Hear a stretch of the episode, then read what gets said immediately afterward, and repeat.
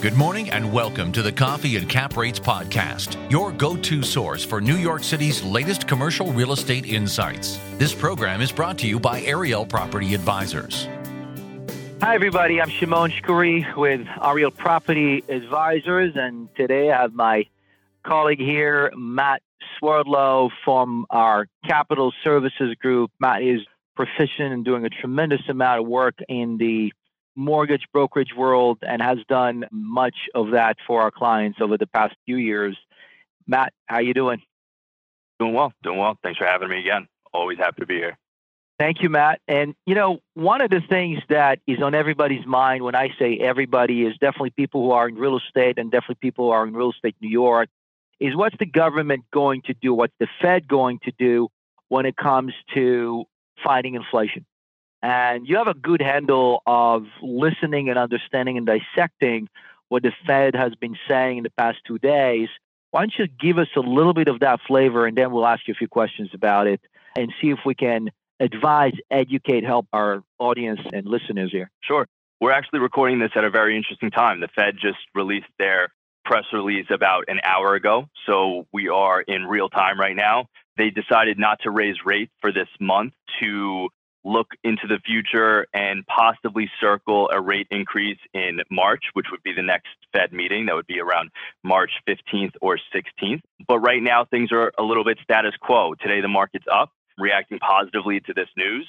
So we're in a good spot. Right now, we're still working on many assignments where clients are coming to us saying, I have a rate that I locked in pre pandemic where treasuries were higher, cost of capital was higher, and they want to refinance with today's rates. And frankly, today, right now, is their last window to kind of capture these record low rates and recapitalize their financing pretty much across all their buildings to lower their cost of capital and increase their returns.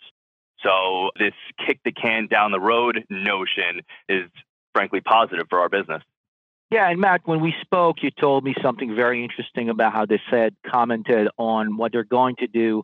And the first thing you said is they're going to increase rates over time, probably in March. The second thing they'll do is not continue or over time slow the bond buying, which controls the supply and demand of bonds in the market and eventually sell their own bonds. But what it really means is that there's a very high likelihood that interest rates will go up. And so, what should I do today, for example, if I'm in the market for loans, if I'm in a position today, what should I do to improve my position if I can with certain loans? What do you suggest to our clients and other listeners? You know, as advisors, it's really important to educate your clients on the fact that there are lenders out there that offer early rate lock capabilities there are lenders out there that will lock your rate at a term sheet, provided you show good faith to closing that loan on a timely manner. They will honor your rate, even if there's a rate increase during underwriting. Knowing who those lenders are is paramount. The inverse to that is a lender who says, I'll price you at 2.5% over the five year treasury. Whatever the five year treasury goes to in the 45 to 60 days that we underwrite this loan is where you will land frankly, that's an inferior position to be in today, especially as the time of our conversation right now. If a permanent loan takes 45 to 60 days to close, we're crossing over that March 15th to 16th date at this point. So, knowing where to go that will lower your interest rate exposure over this time is really important to us. And it's something that we're advising across the board for all of our assignments. So if I'm buying a building today, that's one option. And if I am in a position already to refinance or I need to refinance soon, or if I have a floating rate type of interest rate, I might enjoy now the lower rates. Yet that could change and that could change very, very soon. Therefore, I might take action now versus wait it out a year, six months, etc., in order to take advantage. Is that correct? Mm-hmm. Yeah, practically speaking, we've done a, a tremendous amount of floating rate bridge deals specifically for multifamily in the last 24 months as floating rates and indices really really, really drop so did that cost of capital. Um, those floating rate loans unless you have an interest rate cap the potential for them to go up is unlimited right?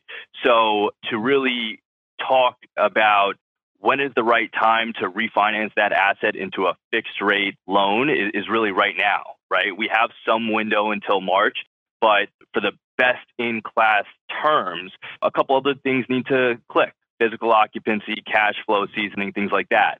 Getting ahead of all of that and knowing when the best time to close a loan will directly yield results in a rising rate environment. We're expecting many rate increases over the next two years, right? So this is not something that's going to come and go and be in the rear view in one or two Fed meetings. This is something that will be around for a while as many projects, both construction and value add deals, really come to stabilize we're going to be looking to lock these clients into different loans as soon as possible. And you mentioned to me earlier, and that's going to be our last question. You mentioned to me that a slew of clients that financed in 2018 and 19 and early 20 before the pandemic are now coming to you and saying, look, we're weighing the prepayment penalties versus getting into a new loan because we are concerned about refinancing in the future.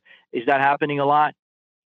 Yeah, we have many examples and anecdotes of assignments like that. But I could take it a step further. If you're in New York City, especially with tax increases that are potentially happening right now, rent increases for rent stabilized units, which are determined by the Rent Guidelines Board, perhaps it's best to refinance and pay a prepayment penalty today with rates where they are to size a loan based on your NOI today as opposed to an NOI maybe a year or two in the future where your expenses could be higher by result of inflation, which we're experiencing right now, but your rent has not been able to grow commensurately, directly affecting the NOI that your lender can underwrite at that mm-hmm. time.